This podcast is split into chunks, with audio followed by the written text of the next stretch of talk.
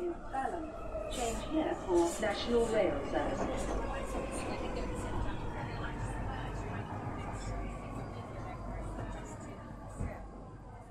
Bine ai revenit în stația Londra. Eu sunt Manuel Cheța de la manuelcheța.com și tu asculti podcastul Un român în Londra. Suntem la episodul 228 denumit Era lui Charles al III-lea. Acest episod a fost înregistrat în data de 20 septembrie 2022, undeva pe la ora 10 seara. De obicei înregistrăm cu o zi mai târziu, dar uite că n-am mai întârziat de data asta. Gata, suntem la termen în fiecare zi de marți. În acest episod am să vorbesc despre vizita la ICR, la ambasada României, unde am fost la întâlnirea cu publicul a autoarelor Petronella Rotar și Ana Barton și, bineînțeles, o să vorbesc și despre vizita în centrul Londrei cu ocazia funeralilor reginei Elisabeta a II.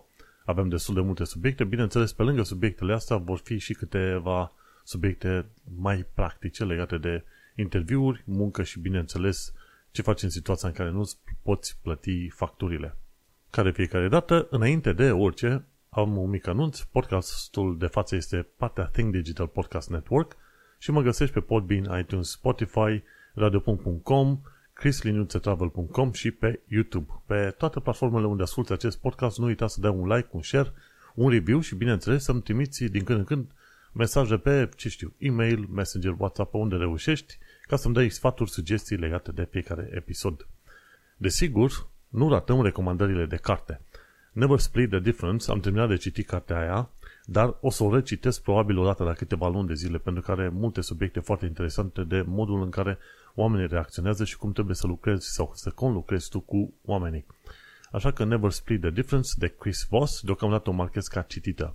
O a doua carte pe care o citesc în continuare se numește The Power of Surprise de Michael Russell. Aia este varianta e-book și cum nu am mai fost la birou de ceva vreme, n-am mai apucat să citesc din ea, dar o să citesc de curând. Și am început o nouă carte denumită Economics for Dummies de Sean Masaki Flynn. O carte foarte interesantă, cât 360 de pagini, o să-mi iau probabil vreo 2-3 săptămâni să trec prin ea, dar să învăț și eu lucrurile de bază ale economiei. E un lucru foarte important și interesant, mai ales în stadiul ăsta al vieții mele în care sunt chiar interesat de investiție și de ce nu de economie în genere. Nu trebuie să uităm patru grupuri faine, patru ONG-uri faine care ajută oamenii în tot fel de situații. De exemplu, este vorba de ROE Hub, The Romanian, Romanian and Eastern European Hub, ocupă, oferă suport pentru muncă și violența domestică. Mai sunt cei de la The 3 Million pe Twitter care se ocupă de drepturile europenilor. Europenii n-au scăpat încă de probleme, sunt zeci de mii de europeni care n-au primit status nici la ora asta. Centrul Filia se ocupă de drepturile femeilor și, bineînțeles, ecler.org se ocupă de conștientizarea problemei traficului de persoane, la care România este în top, din păcate. Patru grupuri foarte faine, bineînțeles, pe lângă zeci sute de asemenea grupuri, care își dedică timpul, energia, nervii, ca să zic așa, să ajute oameni în necaz. Să discutăm acum despre subiectele zilei și, în principiu, hai să discutăm despre mica vizită ce am avut-o la întâlnirea cu publicul acolo, la ICR a fost, mi se pare, sâmbătă, undeva pe 17 septembrie, și am apucat să ascult câteva cuvinte despre cărțile autoarelor Petronela Rotar, care este din Brașov. Eu sunt împrumutat în Brașov, dar Petronela Rotar este chiar din Brașov, și Ana Barton. Și cu ocazia aia am reușit să mai cunosc câțiva oameni și, desigur, să îmi promovez podcastul, pentru că cum ajung să mai câștig unul sau doi ascultători la podcast dacă nu merg la evenimente și zic, auzi, vezi că am un podcast, ești interesat să asculti? Vorbesc despre chestiuni legate de integrare, comparație cu societatea din România, descoperiri pe, pe care le fac de la o săptămână la alta și tot așa. Efectiv, acest podcast este un fel de jurnal. Nu mai am chef să scriu pe blog și așa că pomenesc în acest podcast lucrurile despre care am aflat în ultima săptămână și, bineînțeles, lucrurile care m-au impresionat. Este un fel de jurnal de călătorie, numai că nu călătorești cu trenul și nici cu vaporul, dar călătorești în timp și în spațiu în viața din UK. Și la acea întâlnire cu publicul am reușit să vorbesc cu câțiva oameni. La un moment dat uh, am mai câștigat un ascultător care uh, mi-a trimis uh, câteva sugestii în ultima perioadă și bineînțeles și o altă ascultătoare care la rândul ei mi-a trimis câteva sugestii legate de aspecte istorice, gen prințul Ed, Edward la un moment dat își luase rolul chiar înainte de chiar după moartea lui George al V-lea, tatăl uh, reginei Elisabeta, dar uh, uite-te că ce s-a întâmplat, el la un moment dat a vrut să se căsătorească cu o femeie divorțată și tradiția nu i-a permis, așa că el a fost rege și după aia a abdicat, pentru că a vrut să se căsătorească, de fapt s-a căsătorit cu o femeie divorțată. Și așa că, efectiv, uh, Elizabeth a urmat ca firstborn. Da, e, pardon, deci Edward a fost uh, rege și după aia uh, George și după aia nimerit Elizabeth. Probabil că am înțeles eu total greșit. Ar trebui să iau cărțile de istorie și să le verific. Și greșisem la un moment dat și cu higher income tax threshold. Era la peste 50.000 ți se ia 40% din uh, income pentru tax bracket peste 50.000 încolo. Și da, este un lucru interesant, bineînțeles, ca orice fel de istorie a orice țări, a oricărei țări este destul de complicată, desigur, va trebui să mă uit mai bine să văd, ok, pe ultimii 200 de ani de zile, care este lista de, de regi, știi? Deci, în, în UK și să învăț cât de cât chestia asta. Adevărul este că, uite, că am intrat într-o epocă mai tristă, dar vorbim de chestia asta altă, o epocă mai tristă în sensul fără Elisabeta, știi? Și mergem pe mai departe, da, Edward, după aia George, după aia Elizabeth, foarte tare. Și acolo am reușit să mai descoper faptul că la asemenea evenimente la ICR, la ambasadă, se mai dau câteodată și cărți gratuite.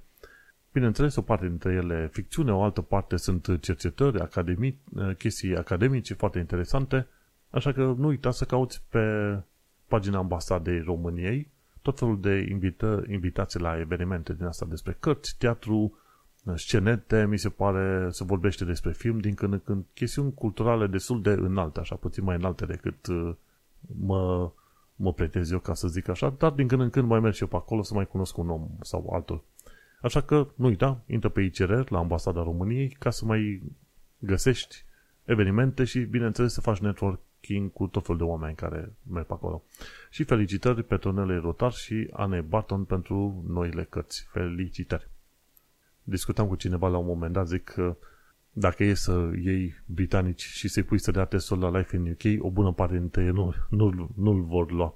Bine, testul e făcut în așa fel încât să te oblige să reții o mulțime de informații și date pe care cel mai probabil la cel mai scurt timp ajungi să le și uiți. Nu degeaba să face recomandarea să mergi pe un site din ăsta lifeinuktest.co.uk plătești 10 lire și faci acele 45 de teste de sute de ori până când efectiv îți rămân blocate în memoria anumite informații. Dar aia se întâmplă, îți rămân blocate pentru un timp, te duci, dai testul și o parte din informația să fie pierdute după aia. Și, desigur, am înțeles că testele astea sunt totuși luate de cetățeni britanici care au făcut uh, școală de istorie, ceva de genul ăsta. Și atunci la, pentru ei este ceva mai, mai ușor să ia testul. Pentru mulți alții, chiar britanici, nu este de, deloc ușor să ia acel test și toată lumea zice, băi, asta e un fel de pub quiz, care aproape că nu are niciun fel de relevanță cu cultura și viața de zi cu zi în UK.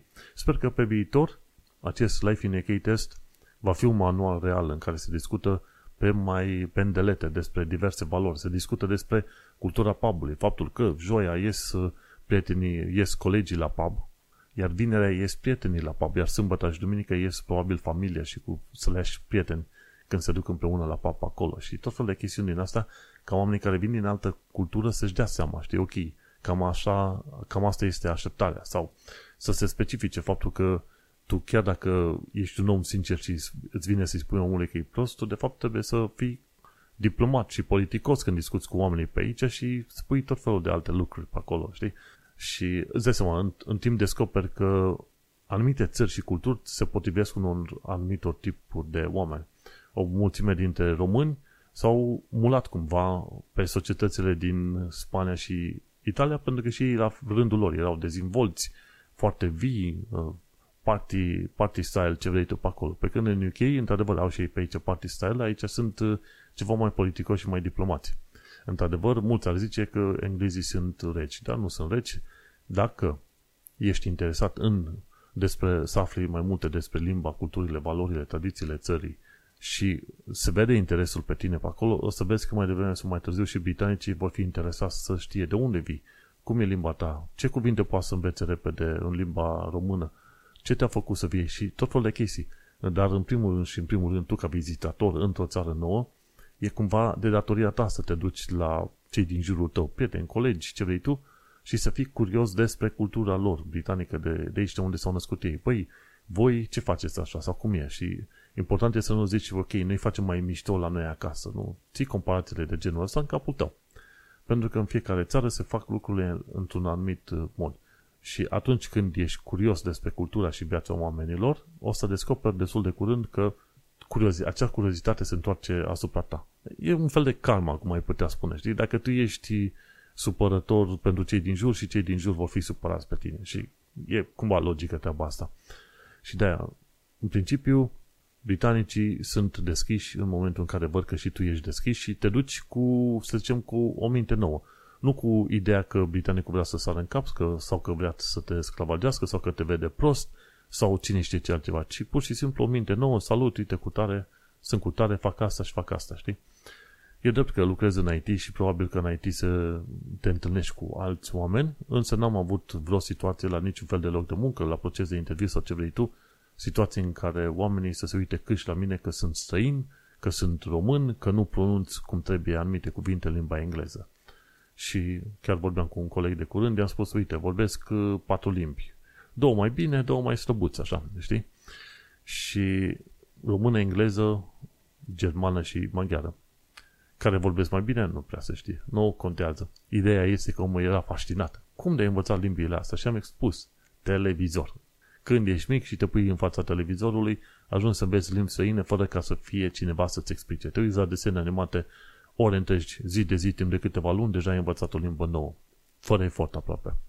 Și uite că omul a fost interesat să afle mai multe și așa, bineînțeles, am putut discuția pe tot felul de alte planuri și alte chestii, știi? A existat un entry point, ca să zicem așa. Așa că, uite-te cum, în ceea ce privește acest podcast, de multe ori atrag atenția și le aduc aminte oamenilor. Măi, ca să ai o viață bună pe aici, bineînțeles, trebuie să fii și interesat de lucrurile de aici, știi? Când uh, te duci, de exemplu, la cumpărături, dacă ești strict interesat să cumperi un măr și să pleci, e, e ceva, e o relație tranzacțională, ok, se întâmplă, parcă e ok. Dar când te duci și cumperi din același loc mai des și cunoști vânzătorul slash vânzătoarea și salut și urezi o zi bună și mai întrebi cum e viața, cum e soarele, cum ce nu, mai devreme o să descop, mai devreme sau mai târziu descoper că vânzătorul se bucură că vii pe acolo, poate chiar nu cumperi ceva, dar se bucură că vii pe acolo, în alte cazuri îți dă un discount, în alte cazuri uh, te invită, ce știu, la o bere pe acolo, tot felul de chestii din astea. Contează să fii comunicativ, să deschizi niște uși și să lași niște uși deschise. Și te ajută chestia asta, chiar ca străin în UK. Când merg la evenimente gen ICR, la ambasadă sau cine știe, în alte locuri unde te întâlnești cu români pe vari motive, îmi place să-i mai întreb pe oameni, ok, de câți ani ești în UK, pe ce lucrezi, cum este viața, cum te-a tratat societatea de aici, cum te-ai dezvoltat tu, ce ai descoperit și îmi place în felul ăsta să strâng tot felul de informații de la oameni din jur. Ca mai apoi să le distilez, să le strâng la un loc și să le transmit pe mai departe. Am întâlnit oameni care stau în UK de vreo 20 de ani de zile, alții care abia au venit de vreo câțiva ani de zile, din tot felul de grupuri posibile și imposibile. Și este interesant să vezi cum, să zicem, în genere, istoria este cam aceeași, oamenii au plecat dintr-o anumită supărare din România și, bineînțeles, continuarea este aproape aceeași, dar cu diverse, diverse întorsături. De ce? Pentru că atunci când te muți în UK, te muți într-un loc în care, teoretic, te poți dezvolta cu oarecum, să zicem, la adevărata ta valoare, cum ar veni. Anumite lanțuri sunt cumva lăsate la o parte. Desigur, cum am discutat și în episodul trecut despre românii care lucrează în tura de noapte, este foarte complicat să faci lucruri extraordinare dacă nu știi limba. Asta este valabil pentru orice fel de țară, unde te, te duci. Te duci în Rusia, trebuie să înveți rusă. Te duci în China, trebuie să înveți chineză și așa mai departe. Sunt primele lucruri de bază. Orice lucru faci când te duci într-o țară nouă, dacă ai de gând să stai mai mult, fă tot posibilul și imposibilul să înveți limba respectivă cât de bine poți tu și așa o să ai mai multe uși deschise. Pentru că nu are cum să vină cineva la tine, zice, ok, fă-mi un, fă un web, website, dar tu nu știi limba respectivă. N-ai de unde să înțelegi ce feature-uri și cum vrei să arate acel website dacă nu înțelegi limba omului. Deci e total normală treaba asta. Și de aia zic, mai comunic cu oameni, aflu viața și părerea lor și mai distilez cumva informațiile în acest podcast. Legat de plimbări, uite-te că la un moment dat am reușit să ajungem și noi în centrul Londrei, un moment dat fiind, de fapt, 19 septembrie 2022, ziua de luni, e, a fost cu ocazia funeraliilor reginei Elisabeta a II. Am ajuns undeva prin zona Hyde Park, undeva la cum Horsehead Statue, la statuia capului de, capului de cal.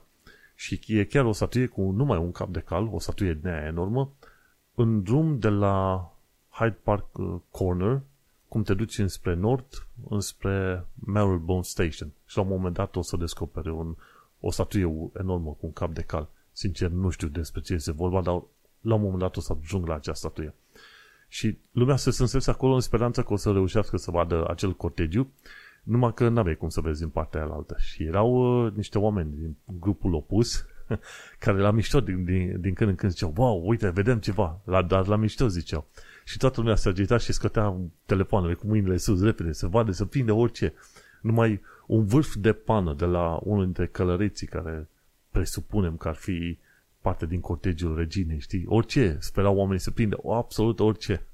și mai făceau aia mișto, mai, se mai opreau, mai făceau mișto și tot așa. Era curios. Până când, până la ora 1, pentru că noi în zona respectivă ajunsesem în ideea că o să vedem cortegiul pe la vreo 12 și un sfert când trebuia să ajungă la Wellington Arch, care e chiar la Green Park, lângă Hyde Park Corner Station, ok? Și pe la vreo 1 fără, deja era vorba ca acel cortegiu să plece pe Queens, ceva de genul ăsta. Chiar, chiar acum am un lapsus, dar imediat vedem pe strada respectivă, că avem pe hartă, și este vorba de South Carriage Drive și efectiv de la Wellington Arch am mers pe South Carriage Drive și după aia pe Queensgate Street, imediat după evenimentul al Albert Memorial. Da, Queensgate Street și pe de acolo pe mai departe. N-am apucat să vedem nimica. Noi dacă chiar am fi vrut să vedem, trebuia să ne uităm mai precis pe hartă, să vedem pe unde trece. Și pe partea de sud a South Carriage Drive au fost foarte mulți oameni care au prins loc chiar în față și puteau să vadă cortegiul reginei. Și asta a fost o planificare destul de proastă din partea mea, pentru că noi am venit pe partea de nord și pe partea de nord oamenii erau trimiși foarte, foarte departe. Nu reușeau să vadă nimic, nici măcar absolut, efectiv, nici măcar un vârf de coadă de cal, ca să zicem, de la distanța respectivă. Dar cu ocazia asta a fost totuși interesant, pentru că undeva de prin parc se dădeau niște tunuri enorme, foarte puternice care efectiv vibrau în tine de ziceai că nu-i poveste și când am venit prima oară pe partea respectivă am tresărit de vreo câteva ori și unii oameni tresăreau de fiecare dată când era acel tun la fiecare minut. Până la ora 1 și ceva când cortegiul reginei a luat-o de-a dura, s-a dus prin uh, uh, cum îi zice, South Carriage Drive și așa mai departe și a plecat către Windsor. Și, într-adevăr, cred că noi am fost pe acolo pe la vreo 12 și ceva, timp de aproape o oră, la fiecare minut a fost un tun din asta puternic, dar uh, n-am cum să des- descriu decât că în anumite situații auzi un tunet din alea extraordinar de puternic când e o furtună foarte mare. Ceva de genul ăla. Deci când simți că se rupe cerul în două, de data asta tunul rupea atmosfera în două, ca să zic așa. Și chestia interesantă, când te uitai la mulțime mai în distanță, când tunul uh, exploda, când făcea gălăgia aia, mai vedeai oameni cum, uh, cum îi zice, cum se speriau așa și era la unison. Ziceai că se face un val între oameni care se speriau așa unul după altul.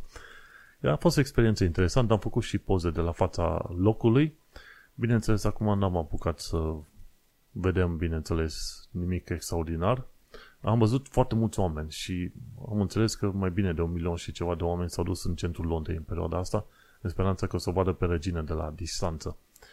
Și cel mai mulți oameni, cel mai probabil, n-au apucat să vadă, pentru că toată zona era blocată, adică nu te puteai apropia la jumătate de kilometru dacă veneai mai târziu. Dacă erai de la bun început și știai exact pe ce zonă să te pui, da, Era fain, dar trebuia să fie efectiv de dimineața, foarte de dimineață pe acolo, ca să ai informațiile respective, potrivite.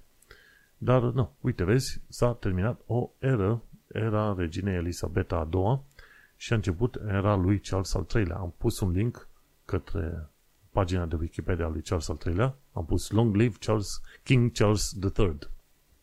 Și uite-te că, bineînțeles, acum o să avem de-a face cu o perioadă destul de scurtă, comparativ cu a reginei Elisabeta. Din ce am înțeles eu, vor trece ceva generații până când va mai fi o altă domnie foarte, foarte lungă. Câteva generații, probabil vreo 4-5 generații. Noi, în viața noastră, nu o să mai prindem o, o domnie din aia foarte lungă. Va fi King Charles probabil 20 de ani de zile, vreo 30 de ani de zile William și după aia vreo 20-30 de ani de zile fiul lui și așa mai departe. Vom trăi și vom vedea. Ideea este că noi nu apucăm să vedem uh, o domnie extraordinar de lungă a lui King Charles, dar important este că lui King Charles îi plac anumite părți din România, a cumpărat câteva proprietăți, inclusiv la Viscri, în județul Brașov, și de ce nu, de a, cum ziceam, ca în episodul trecut, hai să facem cumva să ne folosim de acest capital de imagine și să avem ca români și ca Românie o relație cât mai bună, cât mai puternică cu King Charles al III-lea. Ca idee, la ce te poți aștepta de la King Charles al III-lea? Te poți aștepta ca el cumva să continue, să zicem, ideea lui de a lupta pentru climate, pentru chestiuni legate de climă și mediul înconjurător. Este foarte pasionat de lupta asta pentru protecția mediului. Bineînțeles, pe de altă parte, el este în continuare fascinat de homeopatie și tot felul de remedii din astea ciudățele tradiționaliste care nu prea sunt în temă cu știința. Pe de altă parte, este interesat de arhitectură din asta mai veche, lui nu-i, nu plac arhitecturile astea, tendințele astea noi moderniste și au fost câteva situații, chiar tipii de la cei de la dezin.com au precizat faptul că în câteva situații când prințul Charles, la vremea respectivă, s-a pronunțat împotriva unui anumit plan, planul acela a picat. Și au zis, nu, dacă prințul Charles a zis că nu vrea ca clădirea asta să fie dintr-un, ce știu, solid, din metal și sticlă, ok, hai să schimbăm, să facem un design mai vechi, mai vechi, mai tradiționalist și ce vrei tu. Și atunci te poți accepta ca regele Charles al III-lea să continue cumva pe aceleași idei homeopatie, medicină tradiționalistă, protecția mediului și, bineînțeles, pe arhitectură din asta mai tradiționalistă. Și vom trăi și vom vedea. Important e că de curând a spus că vrea să reducă impactul, să zicem, uh, monarhiei asupra taxelor statului. Deci cum va face treaba asta nu știu, dar în principiu regalitatea are proprietăți în valoare de vreo 25 de miliarde de lire și sunt scutiți atunci când își dau averea din tată în fiu, fică și așa mai departe, sunt scutiți de plata unor taxe specifice pentru inheritance, uh, taxe de moștenire, ca să zicem așa. Și vom vedea, vom vedea. Poate vor introduce acele taxe de moștenire, poate nu. Cine știe cum uh, va gândi să schimbe sistemul sau cel puțin să fie o povară ceva mai mică, deși în principiu, din ce am înțeles eu, din uh, banii pe care îi face regalitatea din chiriile date pe diversele proprietăți acoperă foarte bine cheltuielile statului, plus încă mai aduc extra bani la guvernul uh, britanic. Deci, cumva e pe plus, să zicem, uh, regalitatea. Sunt curios să văd, abia o să aștepte lumea, bineînțeles, să ia moneze, monezi noi cu chipul lui Charles al treilea pe ele. Și acestea fiind zise, uite că aici încheiem prima parte a episodului de podcast, parte care va fi difuzată la radio.com joi pe la ora 6 seara. Eu sunt Manuel Cheța și cine vrea să asculte podcastul în toată lungimea lui, de ce nu? Să intre pe manuelcheța.com unde poate găsi episodul 228. Succes! Hai să vedem pe mai departe ce știri mai avem de discutat, pentru că ar fi destul de multe, ca să zicem așa. Ne uităm la actualitatea britanică și londoneză și am aflat că, nu acum, ci mai de mult, că fiecare consil, council, fiecare consiliu local a avut cărți de condoleanțe pentru regina Elisabeta. Cumva nu mi-a stat capul să merg să scriu și eu un cuvânt de condoleanță pe acolo. Cumva, efectiv, aveam creierul prin alte părți, probabil că în perioada asta, trecând prin uh, diverse interviuri de angajare la altă firmă, gândul meu n-a fost total unde aș fi vrut eu să fie în perioada asta. Dar vom trăi și vom vedea. Ne uităm pe mai departe. cei de la Financial Times au făcut o investigație legată de Buy Now, Pay Later și au pus uh, sistemul ăsta sub lupă. Știi, asemenea servicii gen Klarna, dar mi se pare că și Amazon a făcut asemenea sistem mai nou, adică poți să plătești în trei rate ceva de genul ăsta, ci că cumpăr acum, plătești mai târziu, buy now, pay later. Teoretic, sistemul ăsta ar trebui să-i ajute pe oameni să cumpere un produs pe care vor ei și pe să-l plătească în termenii stabiliți, în 3 tranșe, 6 tranșe. Problema este că oamenii, neavând foarte multă educație financiară pe direcția potrivită, au început să cumpere mai mult și să se îndatoreze și mai mult. Și tocmai de aceea Sistemele astea, Buy Now Pay Later, deocamdată sunt numite, sunt numite unregulated. N-au sărit uh, FCS, n-au sărit autoritățile să zică, ok, pentru asta trebuie să faci următoarele măsuri și mi se pare că foarte curând sistemul Buy Now Pay Later va fi regulated și se vor impune anumite măsuri de protecție, pentru că o, bun, o bună parte din oamenii care iau Buy Now Pay Later și folosesc serviciul ăsta foarte des, ajung să aibă datorii cu care nu se descurcă de la o lună la alta cum trebuie. Și atunci, bineînțeles, o să descoperi că oamenii aia care au luat prin Buy Now Pay Later probabil nici nu aveau nevoie de produsul respectiv în toată regula, dar s-au și îndatorat cum nu trebuie. Tocmai de aceea, investigația de la Financial Times. Acum, sunt curios să văd, important e că serviciile astea s-au extins și la partea de business, ceva de genul, ok, hai că ajutăm un fermier să-și cumpere tot felul de furaje și îi dăm acum niște bani și poate să ne plătească ratele înapoi, banii înapoi în câteva rate suficient de acceptabile. Adevărul este că, în principiu, dacă vrei să iei un lucru, decât să te duci la payday loans, unde plătești, nu știu, dobânzi de alea de 500%, te duci mai degrabă la buy now, pay later, la sisteme din astea și atunci reușești totuși să-i scapi puțin mai, mai ieftin. Bineînțeles, important e în toată povestea asta să nu întârzi cu plata. Când întârzi cu plata chiar și la buy now, pay later, la un moment dat apar niște dobânzi care trebuie plătite. Și chestiile astea se pot aduna una după alta. Dar în, în principiu, dacă ești în sistemul în care ajungi să trebuiască să folosești de buy now, pay later, probabil nu ai nevoie de acel produs și îți trebuie să faci orice altceva. Orice altceva, numai să nu plătești în, în rate o, o, o chestiune de, de genul ăsta. Important e că ideea asta de a cumpăra în rate funcționează doar în cazuri foarte, foarte puține. Și fiind un sistem destul de simplu de folosit, îi face pe oameni să supra, efectiv să supra, să cheltuie peste măsură. Vreau să discut acum și despre faptul că avem vești bune pe partea de COVID.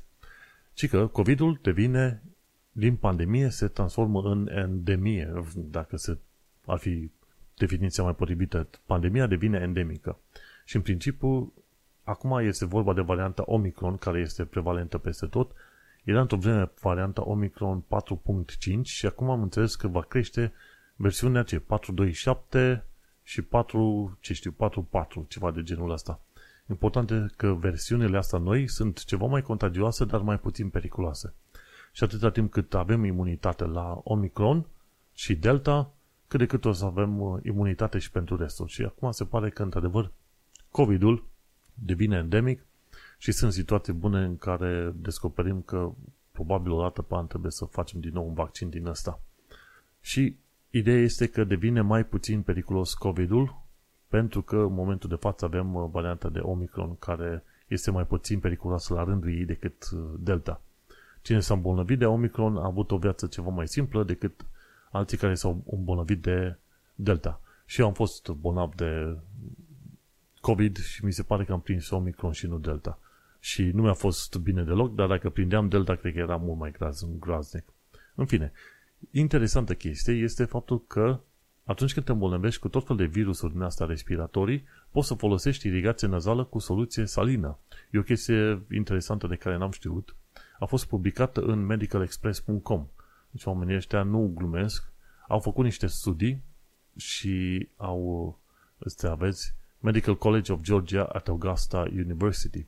Deci un studiu științific și a fost uh, publicat în Ear, Nose and Throat Journal pe 2022 cu studiu științific cu tot ce vrei tu acolo, condus de către Amy Baxter et al. Și et al înseamnă și restul. Și efectiv în studiul ăsta spune că oamenii care acum un an, doi când au început studiul, oamenii care au simptome de COVID sau nu neapărat de COVID, ci virusuri respiratorii, dacă își fac o soluție de apă cu sare, nu știu dacă au explicat efectiv cât de mult, când, așa, zic, zic așa, trebuie să iei așa, apă distilată, boil, nu, apă fiartă, pui o jumătate de linguriță de sare și baking soda, soda asta de gătit, nu știu exact cum îi zice, bicarbonat de sodiu probabil, bicarbonat de sodiu cu jumătate de linguriță de sare, da, jumătate de linguriță de sare, jumătate de linguriță de bicarbonat de sodiu, pui în apă fiartă, amesteci și atunci faci un fel de, cum îi zice fratele meu, irigație nezală. Adică, teoretic ar trebui să ai un fel de seringă prin care tu împingi apa aia puternic pe o nară, iar apa aia salină ar trebui să iasă pe cealaltă nară. O, o tehnică similară am descoperit un fel de, ce știu, rețetă din asta tradițională, e aburi suprafierbinți. Când cineva se îmbolnăvește de, de boli din astea respiratorii, pun uh, mușețer sau ce vrei tu, un ceai, pun la fiert, aburii foarte puternici, îți pui un yes și bineînțeles dacă inhalezi pe aia, într-adevăr, o să te chinie la nas și, și la gât, dar ar avea un efect destul de bun în, în ideea că va omorâ o parte din virusuri. Soluția asta cu irigația nazală pare mai puțin dureroasă. De aia am fost fascinat să aflu că de fapt e utilă și chiar și tipa asta, Amy Baxter, zice, măi, mă miră că nu s-a promovat mai mult acest uh, studiu. Și zice, ci că e vorba de faptul că ai avut o reducere de efectiv în persoanele în care a fost testată chestia asta, o reducere de vreo 90% în spitalizări și cazuri grave. Deci ajută extraordinar de mult. E bun de știut. În principiu, normal, dacă pui sare în jurul unui virus, o să-l cam omori. Nu știam că funcționează și cu irigația asta nazală. N-am încercat-o, într-o zi probabil o să trebuiască să încerc și eu să văd de curiozitate, dar trebuie și un fel de seringă din aia, să împingi soluția salină pe o parte și să o scoți pe cealaltă nară. Interesant lucru. Bun, mergem pe mai departe la viața în Londra și în sănătate. Și că a apărut un nou roof garden în zona Tottenham Court Road Station. Și cam prin zona Tottenham Court Road Station lucrez și eu, așa că acest new roof garden, un fel de acoperiș cu tot felul de plante și copaci și care îți oferă o vedere bună asupra Oxford Street și asupra BT Tower și asupra zonelor centrale, e în zona New Oxford Street, așa îi spune, Roof Garden și acest Roof Garden se numește New Oxford Street. Și ca să ajungi acolo trebuie să te duci pe ușa din spate de la, de la The Post Building, pe strada New Oxford Street, și atunci se fac niște verificări de securitate și te poți duce gratuit în sus. În principiu, în locul respectiv era o clădire dezafectată, a fost cumpărată, au construit-o și ca partea târgului constructorii au fost obligați să creeze acel roof garden care este cu intrare publică până la 7 seara, mi se pare, dacă sau să mă gândesc bine. Da, de la 10 dimineața până la 7 seara și trebuie să te duci la The Post Building, clădirea poștei, cum ar veni, ve- vechea clădirea poștei de pe New Oxford Street și chiar mai la, la sud de British Museum. Și intri prin spate și te poți duce, urci acolo. E la o înălțime destul de respectabilă, adică probabil vreo, dacă stau să mă uit bine în imaginea asta, cam pe la etajul 9 sau 10. Vezi de, destul de bine în jur, e chiar foarte fain. Așa că, în loc să vizitezi Oxford Street, care efectiv nu are nimic extraordinar de prezentat, te duci pe New Oxford Street la Old uh, the, the Post Building și poți să vezi mai bine lucrurile din jur. Altă chestie, ci că misterioasele insule terestre din UK. Și despre ce este vorba în situația asta? Discutăm aici de faptul că în UK există anumite zone publice unde te poți plimba fără să, fără să dai explicații nimănui. În principiu, când te duci la plimbare, între sate, între orașe, ce vrei tu, pe drumuri alea de țară, există drumuri alea anumite right of way, notate cu verde în tot felul de hărți. Și atunci, în afară de right of way, tu, tu pe acele right of way trebuie să mergi doar pe drumul ăla. N-ai voie să te duci în stânga în dreapta pentru că tu efectiv calci pe proprietatea oamenilor. Dar sunt locuri în care te poți duce să te plimbi pe toată zona respectivă, un fel de insule în alea terestre, în care te poți plimba foarte bine, în sensul că nu știu cum se numesc acele insule, au zis în filmulețul ăla, dar am și uitat, este vorba de faptul că sunt zone cu acces liber, pardon, așa zic eu. Sunt zone cu acces liber și unele zone cu acces liber există numai între pământuri private. Adică sunt trei fermieri în jur, acoperă acele zone cu acces liber și nu ai acele, uh, să zicem, uh, zone verzi pe care mergi, știi? Gen uh, free to use path sau zone libere. Am și uitat termenul respectiv, deși l-am pomenit chiar mai înainte. Și atunci tipii ăștia de la canalul canalul Paul and Rebecca, Rebecca au arătat că există chiar destul de multe asemenea insulițe care nu au acces direct la public. Și au zis, ok, ce am făcut? Ui, am trecut direct pe terenul privat al oamenilor ca să ajungem în zona publică. Și aia mi se pare normal până la urmă, pentru că atâta timp cât nu oferi un acces direct, te duci pur și simplu peste terenul omului ca să ajungi la acel acces uh, direct. Și am înțeles că există sute de asemenea zone cu acces liber, dar la care nu poți să ajungi direct pentru că nu există cărări publice către acele zone. Și atunci, no, deși e trespassing, o chestie civilă, asta e. Te poți duce și treci pe acolo ca să ajungi în zonele respective. Ce să faci? Cred că la un moment dat vor trebui regândite hărțile și zonele respective. Dar știi, în România, de exemplu, cumva dacă te duci în pădure și în alte părți, consider că totul este public și nu ai niciun fel de problemă. Dar uh, în UK este ceva mai bine stabilit și dacă e o țară care are hărți extraordinar de multe pe tot felul de domenii posibile, atunci în mod sigur UK este țara respectivă. Și asta m-a interesat să știu, zic, în momentele în care ieșim la o plimbare, probabil din când în când, în afara Londrei, să ne uităm și la asemenea insule din asta cu acces liber. Vreau să vorbesc acum și despre ceva informații practice, sfaturi legate de angajări la startup-uri. Și în principiu chiar am citit un articol de curând de la The Pragmatic Engineer. Gherghei, tipul ăsta este maghiar, dar publică în limba engleză și cred că e în SUA, mi se pare. Și vorbește de o firmă numită Pollen. Și Pollen se ocupa de evenimente din astea exclusive, ce vrei tu pe acolo. Ma firma asta era un fel de pom lăudat, foarte mulți oameni angajați acolo și și-au cam bătut joc și de angajați și de supplier și ce vrei tu pe acolo. Și atunci când vrei să te angajezi, în principiu discutăm de front developer, de programator ca mine, când vrei să te angajezi la, la startup-uri, e bine să faci niște informări, să te uiți în stânga și în dreapta, să-ți dai seama despre ce este vorba în acele startup-uri. Pentru că, dacă se să te uiți bine, unele startup-uri poate n-au planurile foarte bine puse la punct și trebuie să-i întrebi, băi, cât timp vă așteptați să mai suportați sau să existați pe piață? Voi mai existați pe următorul an? care este planul vostru de afaceri. Chiar aveți nevoie să mă angajați pe mine pe poziția respectivă? Trebuie puse întrebările astea ca să te asiguri că nu vei fi uh, dat afară după o lună, două, trei, patru, cinci, când chiar zici că încep să mește treburile, știi? Chestie interesantă.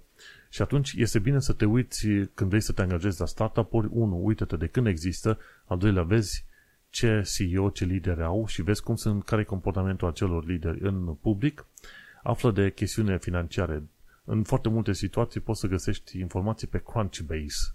Crunchbase este un site făcut de cei de la TechCrunch, care îți, dau tot felul, îți dă tot felul de informații financiare despre tot felul de firme, inclusiv startup-uri, ok? După aia bagă pe Glassdoor să afli tot felul de detalii. bagă pe site-ul firmei respective. Du-te la Companies House, găsește site-ul și vezi despre ce găsește firma și vezi despre ce este vorba. Și bineînțeles, uită-te și pe LinkedIn, la ce oameni au angajat, ce joburi au, cum se descrie ei pe ei înșiși. Și așa îți faci o idee cât de cât despre firma respectivă, ca să știi dacă este viabilă, dacă are rost să te angajezi, dacă are o echipă suficient de variată și interesantă, dacă, bineînțeles, sunt interesați și pasionați de subiectele de care ești tu interesat, gen uh, web accessibility, cum îmi place mie, cum, cum sunt eu interesat de accesibilitate web. Bun? Și așa că e bine să fii foarte atent. Nu trebuie să te duci doar pe ideea că firma respectivă lucrează la o chestie shiny, nouă, simpatică, nu. Uită-te și la chestiuni legate de finanțele, de comportament, de perspectivă de viitor, pentru că nu e tocmai sigur că vrei să sar de la o firmă la alta la fiecare 3, 4, 5 luni de zile. Și de-aia, citește istoria asta scrisă de către Gergely în Pragmatic Engineer. Am pus link în show notes este foarte, foarte lung și dureros să treci prin toate detaliile să le citești și să-ți dai seama cum cei de la firma respectivă și-au bătut joc de oameni pe, pe toate planurile posibile. O altă chestie, un alt sfat este dacă ai facturi, dacă ai bai cu facturile, ia legătură cu firmele de energie, nu refuza plata. Firmele de energie de obicei te vor trimite la un ONG gen Step Change. StepChange.org este Debt Charity. Este un ONG care te ajută să-ți manageriești finanțele și eventual să-ți dea tot felul de sfaturi de cum poți uh, obține ajutor de la stat. Un lucru bun pe care îl are UK-ul și bineînțeles pe lângă multe altele este faptul că există ONG-uri aproape pentru orice fel de problemă posibilă și imposibile, gândite și negândite. Și așa că poți să apelezi la ea, la ONG-ul respectiv. De cele mai multe ori te poți duce pe Citizens Advice Bureau, CAB. Și de acolo probabil te vor trimite și prin alte părți în caz că ai nevoie de ajutor ceva mai specializat. Sau dacă nu, te poți duce la Step Change, ei te pot ajuta pe chestiuni din asta de Debt Charity. Debt Charity asta nu înseamnă că te duci la ei și ei o să-ți dea niște bani să-ți acoperi datoriile. Nu. Ei eh, te vor ajuta să îți calculezi finanțele și să vezi ce ajutor poți primi, fie de la firme, fie de la guvern, pe tot felul de chestii din asta. Deci nu te aștepta ca Step Change, change să-ți plătească ție datoriile.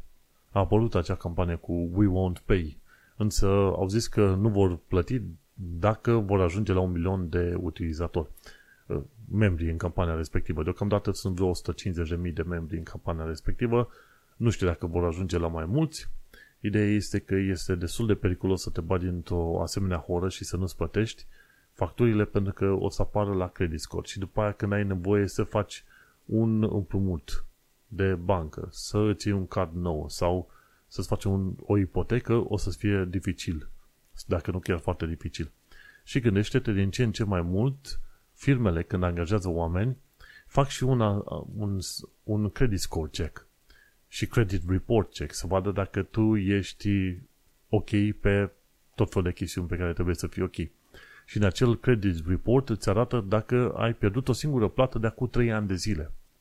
Și este foarte important ca tot felul de chestiuni legate de plăți de credit report să fie toate super mega fine pentru că la un moment dat te vor afecta chiar și la angajări, la firme. Sunt unele firme care fac asemenea verificări. De exemplu, dacă vrei să te angajezi în fintech, îți fac uh, prima oară verificare de pașaport, după aia îți fac verificare de infracționalitate, DBS checks, database for, nu știu, behavior, social, ce vrei tu, chestiuni penale, ok, cazier judiciar, judiciar, după aia te verifică să vadă dacă n-ai avut bankruptcies personale sau la firme, și bineînțeles te verifică dacă nu cumva ai avut probleme cu credit report adică nu ți-ai plătit niște chestii. Ei le pot verifica și o să descopere, băi, în ultimele 5 luni de zile tu nu ți-ai plătit nu știu ce facturi la telefon. Și atunci, pe motivele astea, oamenii respective, nu, oamenii respectivi, firmele respective, nu te vor angaja. Și este un fel de chestiune din aia utopică, dar uite că se întâmplă în tot felul de firme mai ales în firme din asta cu aspect financiar, gen fintech și bănci. Și acum mergem la ultima parte, respectiv învață limba engleză și cultura britanică. Aici nu e foarte mult despre limba engleză, dar e vorba de ceva istorie, ci că 10 mari dezastre în Londra. Cei de la londonese.com au publicat o listă cu cele mai mari dezastre care au avut loc în Londra, ci că Silvertown Explosion în 1917, 73 de oameni care au murit.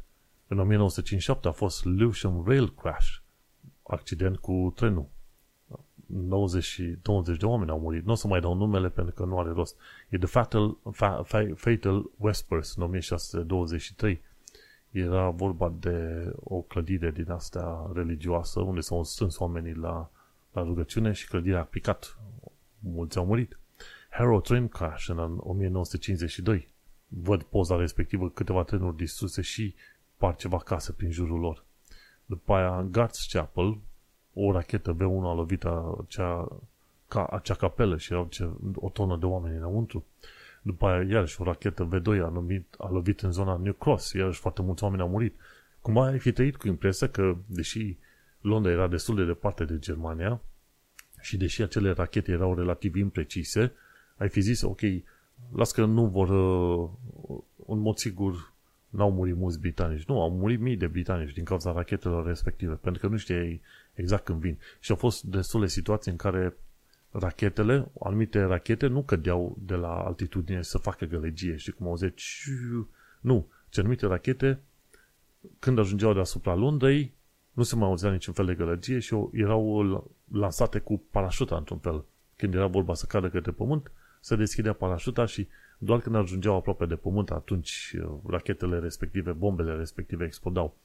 Și în foarte multe situații, oamenii n-au știut să fie pe fază și au, au murit. E vorba de foarte, foarte mulți oameni. O chestie interesantă, uite, și la Bethnal Green a fost un tube crash. Și uh, cu ce ocazie a fost asta? Da, era vorba, uite, în 1943, la fel, a fost o alarmă cum că vin bombele și oamenii s-au grăbit să ajungă în Bethnal Green și s-au călcat unii pe alții. Și la fel, uite, deci e vorba numai în 4-5 din asta de V2 și e vorba de mii de oameni morți din cauza atacurilor cu rachete. Deci oamenii nu erau scăpați, deci, îți dai seama. Și a fost la un moment dat și un vapor în 1878 numit Princess Alice care s-a scufundat în Tamisa și oamenii au murit pe acolo. Și una este Fire on London Bridge, ci că în 1212 mii de oameni ci că au murit pe pod, pe London Bridge. Înainte London Bridge avea și case și uh, zone de meșteșug. Podul nu era chiar așa de gol, ci era plin de tot felul de case, birouri, să zicem într-un fel, zone de locuit, zone de meșteșugărit și se pare că a fost un foc într-o parte și cealaltă parte a fost blocată, mii de oameni au murit. U, uh, dureros. Și uite că ăștia de la London East fac din nou un articol foarte interesant pe o chestie despre care nu m-am gândit. Adică, ok, care au fost cele mai mari dezastre în Londra? Păi, de 2000 de ani de când există orașul ăsta, în mod sigur, a avut mari dezastre. Și ultima chestie, ci că ce sunt British Overseas Territories? Și, în principiu, BOTs, uh, aceste British Overseas Territories, mi se pare că sunt vreo 15-20, respectiv o bună parte dintre ele insule, insulițe micuțe, gen cum e insula Pitcairn, în zona Pacificului foarte departe, ori e Falklands Islands, în zona Antarcticii, în dreptul Argentinei. Vorba aia, Falkland Islands e o insulă care a fost ocupată de britanici de prin 1600 toamnea. Și acele overseas territories sunt de fapt o parte din teritorii, din asta în principiu insule, care sunt menținute pentru control mai degrabă militar asupra zonelor uh, respective. Și o bună parte dintre aceste teritorii sunt într-adevăr susținute de către guvernul UK prin diverse granturi, prin tot felul de bani trimiși în zona respectivă. De exemplu, ca să ajungi în Pitcairn, trebuie să petreci, nu știu, 3-4 zile pe drum și să te duci de colo-colo cu avioane de toate tipurile și e o zonă foarte, foarte îndepărtată. Aia are nevoie de aproape 100% sprijin din partea guvernului UK. Dar UK menține controlul asupra acelor teritorii, inclusiv asupra unor uh, părți din Antarctica, pentru că, de ce nu, politic și militar face sens și tocmai de aceea aia le permite britanicilor să aibă o prezență militară în tot felul de locuri. Și asta sunt British Overseas Territories, sunt un fel de staging post pentru uh, armata, pentru armata britanică. Și cu asta, uite că am ajuns la final de episod, episodul 228, în care proclamăm faptul că era lui Charles al III-lea a început. Eu sunt Manuel Cheța de la manuelcheța.com și tu ai ascultat podcastul Un Român în Londra. Noi ne mai auzim pe data viitoare. Succes! Change here for National Rail Services.